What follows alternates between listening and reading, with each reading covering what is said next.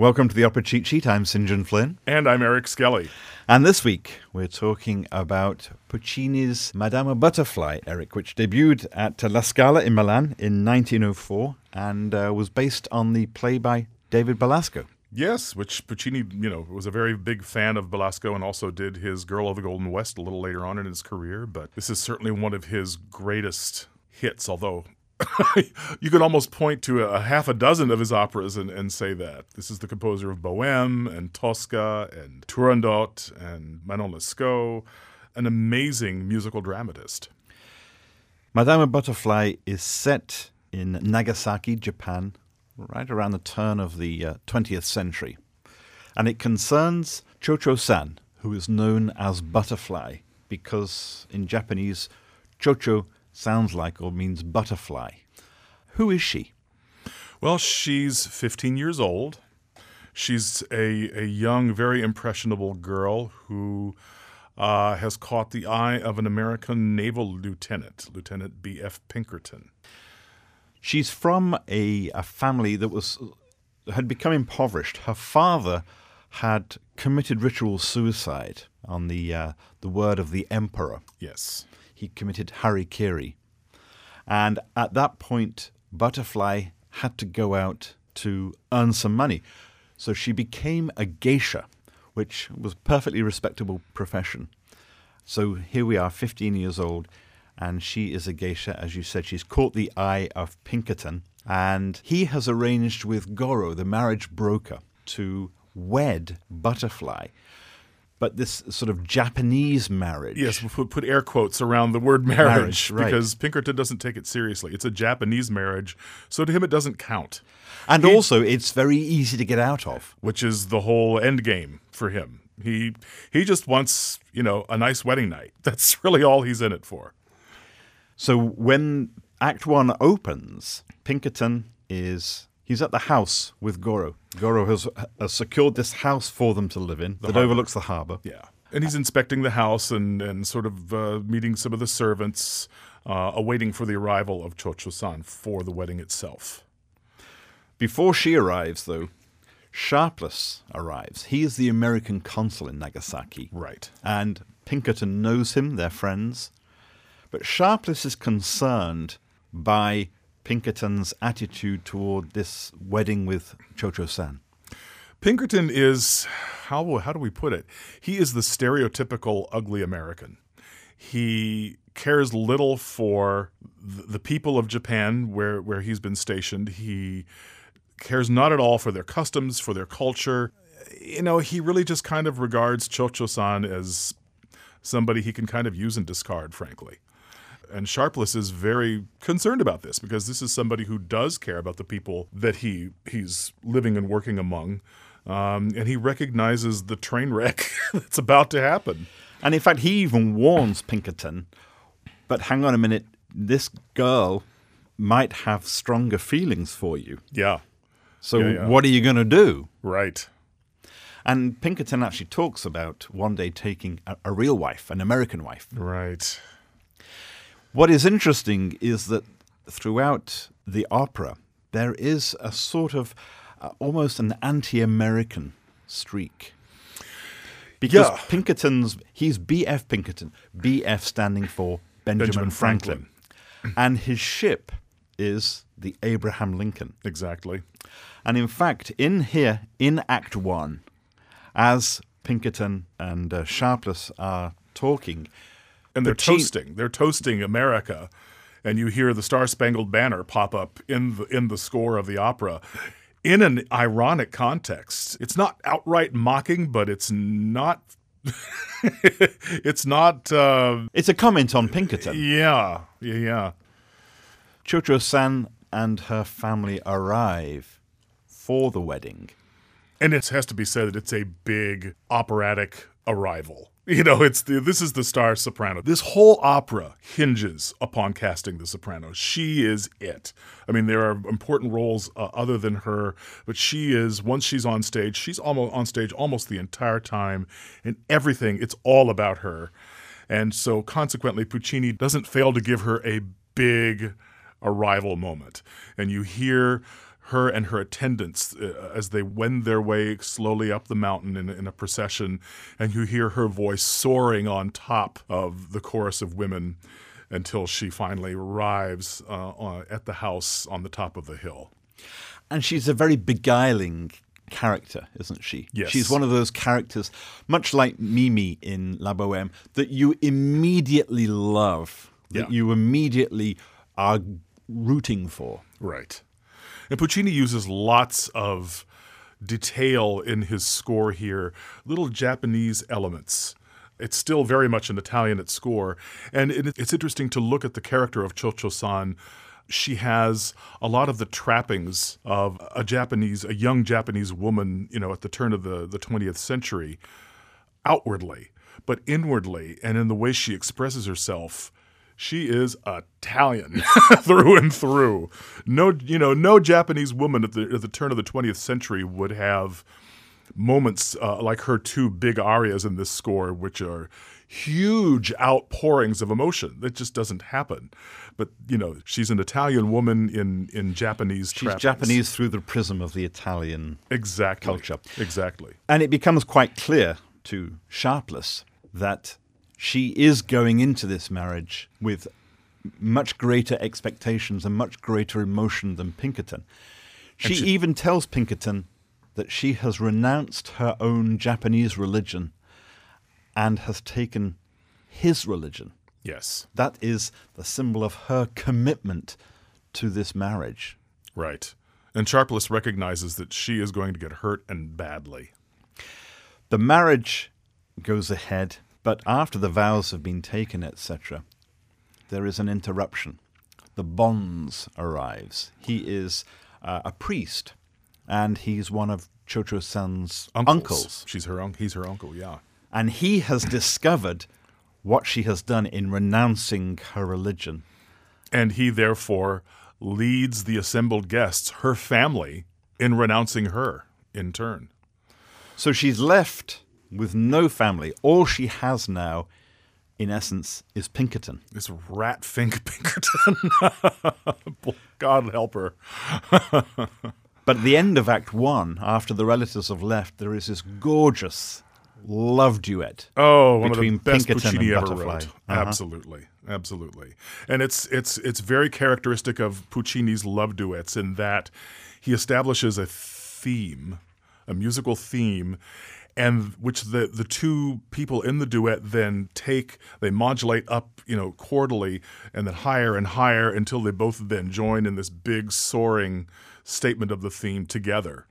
And it's it's um, Think O Soave Fanciulla at the end of Act One of uh, Bohème. Oh, absolutely. Mm-hmm. you see it in Bohème, you see it in Manon Lescaut, uh, you see it in Tosca. I mean, it's it's Puccini's signature duet style, and it's marvelously effective. It's just uh, you cannot help but be thrilled, providing it's sung well, of course. Act Two begins. Three years later, Pinkerton has returned to the US on his ship, and for three years, Butterfly has been waiting patiently, faithfully for him to return. Right. He told her that he would return when the robins nest. And she's asking uh, her faithful servant Suzuki, well, when do the robins nest? How long does it take these stupid robins to make a bloody nest? Um, you know, Suzuki answers her honestly. It's they- they've nested quite a few times since he's been gone. Because Suzuki has an inkling that he's not going to come back. Suzuki is the realist here. Right. Cio-Cio-San is uh, she's too young and she's too idealistic and she believes in her heart of hearts that he's going to come back for her and Suzuki knows the truth. Suzuki's not uh, not blind. In the meantime, Goro has been trying to get Cio-Cio-San to marry, to marry a, another Japanese man. Prince Yamadori, uh, a, a man of, of wealth. Wealth, because her resources are almost depleted. depleted completely, yeah. the money that Pinkerton left for her has almost all gone, and she has no prospects. Right, but she doesn't get it. She she still fervently believes that Pinkerton's coming back for her, and she just completely uh, mockingly, actually, you know, rejects Yamadori and rejects anyone who shows interest in her because she believes she is married to Pinkerton and he's coming back. To make matters a little bit more complicated, Eric. Mm, boy, here it comes. Yes. Nine months after Pinkerton Lee leaves to go back to the US, Butterfly gives birth. Oh boy, yeah, And she has now this two and a half, three year old son yeah, called Dolore, yeah. meaning trouble or sorrow. Right. Which, and she says that when Pinkerton returns, she'll change his name to something more happy and hopeful. Sharpless arrives and he has a letter from Pinkerton yeah. that Pinkerton has asked him to share with Cio-Cio-San. What does that letter say, Eric? He's not coming back. He is not coming back. He's found someone in America and he's going to marry her. But he is coming back, but he doesn't want to see her. Well, yes, you're exactly right. So he's gotten married. He has uh, his real wife now, his American wife. Right. And uh, every time Sharpless brings up the letter and tries to talk to Butterfly about it, she won't listen. She's not buying it. And in the end, Sharpless gives up because he just can't bring himself to share the awful truth with her. Well, and he, he asks her outright, what would you do? What would happen if, what if he didn't come back? What Right. would you do? Mm-hmm. And she says, I'd would- go back to being a geisha. or I'd die. Or better, I would die, she says, I believe. Better, I would die. And then, and that's it's, it's at that point, and this is the first time in the opera that we have any inkling that there's there's a, a kid in the in the picture, and she she runs off stage and brings out the little boy and says, "Here, here, look, you know, here's proof that he's coming back. He's coming back because he has a son." Oh, it's it's you know it's just one of those Puccinian moments that just rips your heart out and stomps on it all over the place. And she wants Sharpless to tell Oh. Pinkerton that he has a son. Yeah, yeah, Yeah. Right at the end of Act Two, the uh, cannon goes off in the harbour to announce the arrival of a ship. yeah. Butterfly looks out and she recognizes the USS Abraham, Abraham Lincoln. Lincoln. It's Pinkerton's ship. He has come back. Right. So she grabs Suzuki and, and her little boy, and they p- make preparations. They they strew flower petals throughout the house in anticipation of his his great arrival, and uh, All these cherry blossom. Yes, flowers, exactly, exactly. And then they they poke little holes in the screen of the house so that they can keep an eye on the on the hill and to see him when he comes up. And they basically sit vigil through the night, watching for him. And this is the the very famous humming chorus. All you hear in the background, in the distance, uh, is the chorus humming this gorgeous, poignant tune, while Cio-Cio-San Suzuki and and Cio-Cio-San's little boy watch Eventually, Suzuki and Trouble fall Yeah. asleep, Yeah. but Butterfly remains bolt upright, waiting for Pinkerton. Yeah. She's not going to miss the moment. End of Act Two. Act Three, it's the next morning, and Butterfly is still sitting there. As the sun rises, she's still sitting there, waiting for Pinkerton. Right. Suzuki wakes up and she persuades Butterfly to sleep, and she says, as soon as Pinkerton arrives, I'll I'll wake wake, you. He does arrive. Yeah. And Suzuki is initially really happy to see him until she sees that he's not alone. He has a woman with him, Yes. Kate, who is now Kate Pinkerton. Yes. This is his real American wife. Yeah, and he's not he has not come to see Butterfly. What he's come to do is to convince other people because he's such a coward. he wants other people to convince Butterfly to give the little boy to him and Kate to take back to America and raise as their own. What a guy. But of course, Butterfly is upstairs asleep. Exactly. So Pinkerton arrives and does not have to face her. He he sings a little arioso. Um, Addio Fiorito Asil, in which he basically expresses his own self loathing, pretty much expressing what the entire audience is feeling at that moment. Um, I mean, he says, I'm vile, I'm vile, you know, but, you know, what can I do? But when he arrives and he sees the way that the house has been prepared and decorated, he understands how faithless he has been. That she is still in love with him after three years. Yeah. He- It finally dawns on him what he's done. And he still leaves it to Sharpless and Suzuki to drop the bomb, as it were, and goes off at that point while uh, Cio-Cio-San is heard awakening in the other room, and she's she's calling for Suzuki. Where are you? Where are you? She comes out and she stops dead cold. I mean, freezes in her tracks as she looks out of the house and sees Kate Pinkerton out in the garden. And she wants to know who is that woman. And she finally it, she figures it out for herself. She realizes what's going on.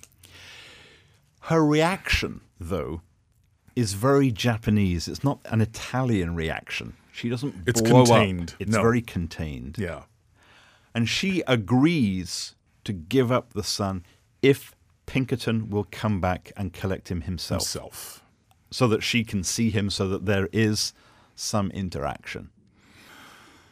Yeah, which Sharpless, you know, goes off to get him to come back and get the kid. She prepares for this sort of final parting by praying to her ancestral gods. And she takes out an article that we were introduced to in the first act. It's a blade, A ceremonial blade. a ceremonial blade that was her father's. And in it, on or on it rather, is inscribed uh, the words "Con honor muore chi non può vivere per l'onore," which roughly translates to "He who cannot live with honor dies with honor." And it's the blade that her father used to commit harikiri on, on the order order of the emperor. Things are not looking good. No, they're not. point. They're they're going south pretty rapidly at this point. Uh, she's actually getting prepared to use the blade on herself. Before she does that, Trouble, Right. Little boy runs in. she gives him an American flag. She blindfolds him, sends him back out, Yeah, and then she disembowels herself. She commits harikiri. Pinkerton rushes in. You hear him calling for her and calling for her, and he comes in and he sees her dying, and that's it. on that note, that's where the opera ends. It's it's devastating, and it's devastating because you have two big, giant arias for Cio-Cio-San in the course of this opera. I mean, there's lots of amazing music that she sings, but in in the second act, toward the very beginning, she has the The very famous. So we haven't talked about, but Un bel di. Un bel di vedremo, one beautiful day I'll see him, in which she lays out in great detail her fantasy of what it's going to be like when he finally returns. In her mind, she sees the ship coming into the harbor. She sees him coming up the hill. She sees herself kind of playfully hiding because she doesn't know oh she's afraid of you know how of seeing him at first and then and then they they're reunited and she ends with this emphatic statement of affirmation I believe this is going to happen. I believe it. And uh, and it's heartbreaking because you know where this is going, and it's not going to Well, the happen the, way irony she is- sees it's happening. The irony is that that's precisely what does happen Up to a point. up to a point. Yeah. That's right. He has not come back to collect her. No, no. The other big aria that she gets is right at the very end when Trouble runs in and interrupts her committing suicide. And she sings. Um, I just have a vision. Honey, just step outside. Let me finish committing suicide first. No, no, no, no, no. This is Italian opera. That's not how it goes. She sings Tu tu piccolo Dio, uh, my little God. She bears her soul. This is this is the big explosion that you expected would happen when she realizes what Pinkerton was really back for, but she didn't. She she she subsumed it all. She pulled it all in. And and you know saved face, but now she's saying goodbye to her little boy for the last time. They will never see each other again because she's going to die, and she says to him. Look on my face, never forget me, never forget that I loved you. And then blindfolds him and sends him out. And it's it's it's it's a huge, huge aria. A lot of the role requires a soprano of a, of a lyric voice, uh, you know, a very uh, a light touch. Not so this aria. This requires a, a spinto, a, a, a, real dramatic push to the voice that can really soar over what's really a, a quite large orchestra that Puccini scores this with. What is interesting as well, I find, is that once she realizes that she has been mistaken, that she did misjudge Pinkerton, that he was not the great man that she thought, she returns to her culture. Yes. She abandons, very subtly, but she abandons what she took on to be with Pinkerton. Right. So she's sort of come full circle. Yes. And there is a sort of, in some respects, there is a, a redemption in that. Or at least perhaps to her, maybe a comfort. So it's such a tragic story, Madame Butterfly, Eric. Yeah. Why do people love it so much? Oh my gosh. Uh, well, it all comes down to Puccini, doesn't it? It, it comes down to Puccini's masterful union of music and drama. He was he was a dramatist that worked in a musical idiom. He wasn't just a, a composer that superimposed his music on, you know, trifling little stories. He very carefully selected his subject matters for their dramatic viability on the stage and then crafted very, very carefully composed I hate to use the word music drama because that makes you think of Wagner, which he's nothing like. Mm-hmm. But that's what they are. They're, but he always saw the dramatic potential. Absolutely, it was all about the dramatic potential, and he was. I, I don't want to say he he was a manipulator because, but he, but he kind of was. I mean, he really he really pushes your emotional buttons like no other composer ever ever did, and and that's why it's even even a story that is so sad as this one is, uh, it's it does what great art allows you to do. It takes a, an overwhelming tragedy and allows you to go into the theater in a safe place and really feel these emotions again in a safe place, and then you know, you could breathe a sigh of relief and walk out out of the theater, uh, having go go back to your own life and have a certain sense of Schadenfreude. Well, at least, at least my life's not that, but it allows you to feel these overwhelming emotions and, and try them on safely in the, in the safety of a theater. Uh, and Puccini does it uh, like no one else. We've talked about uh, sort of similarities between Madame Butterfly and La Boheme. You have these very feminine, almost weak creatures at the center, Mimi and Cio-Cio-San, but they're not. No. They sort of have a core of steel in them. Well, thanks to Verdi, Italian opera has moved away from being all about nobility and kings and queens and gods and goddesses. It's now uh, Puccini is is of the Verismos, or at least he's he's composing at the time that the other Verismo composers do. I, I sort of feel like he should be held apart from the folks like Giordano and and uh, Leoncavallo and and Mascagni, Mascagni. who are the mm-hmm the, the pillars of the Verismo movement. But Verismo means realism, and it roughly corresponds to the literary movement of realism, wherein you're looking at common people. You're looking not at kings and queens and nobility, but very ordinary people, and seeing uh, in Puccini's case the extraordinary in these ordinary people. Mimi's very humble. Cio-Cio-San has been, through life circumstances, she's been thrust into a, a very humble existence. But Puccini holds a magnifying glass to these ordinary people and allows you to see the beauty and the charm about them before he subjects them to the most god awful torture imaginable.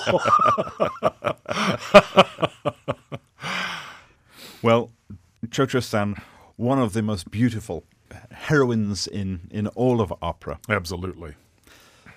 Giacomo Puccini's Madama Butterfly That's this week's Opera Cheat Sheet. I'm St. John Flynn. And I'm Eric Skelly. Thank you for listening.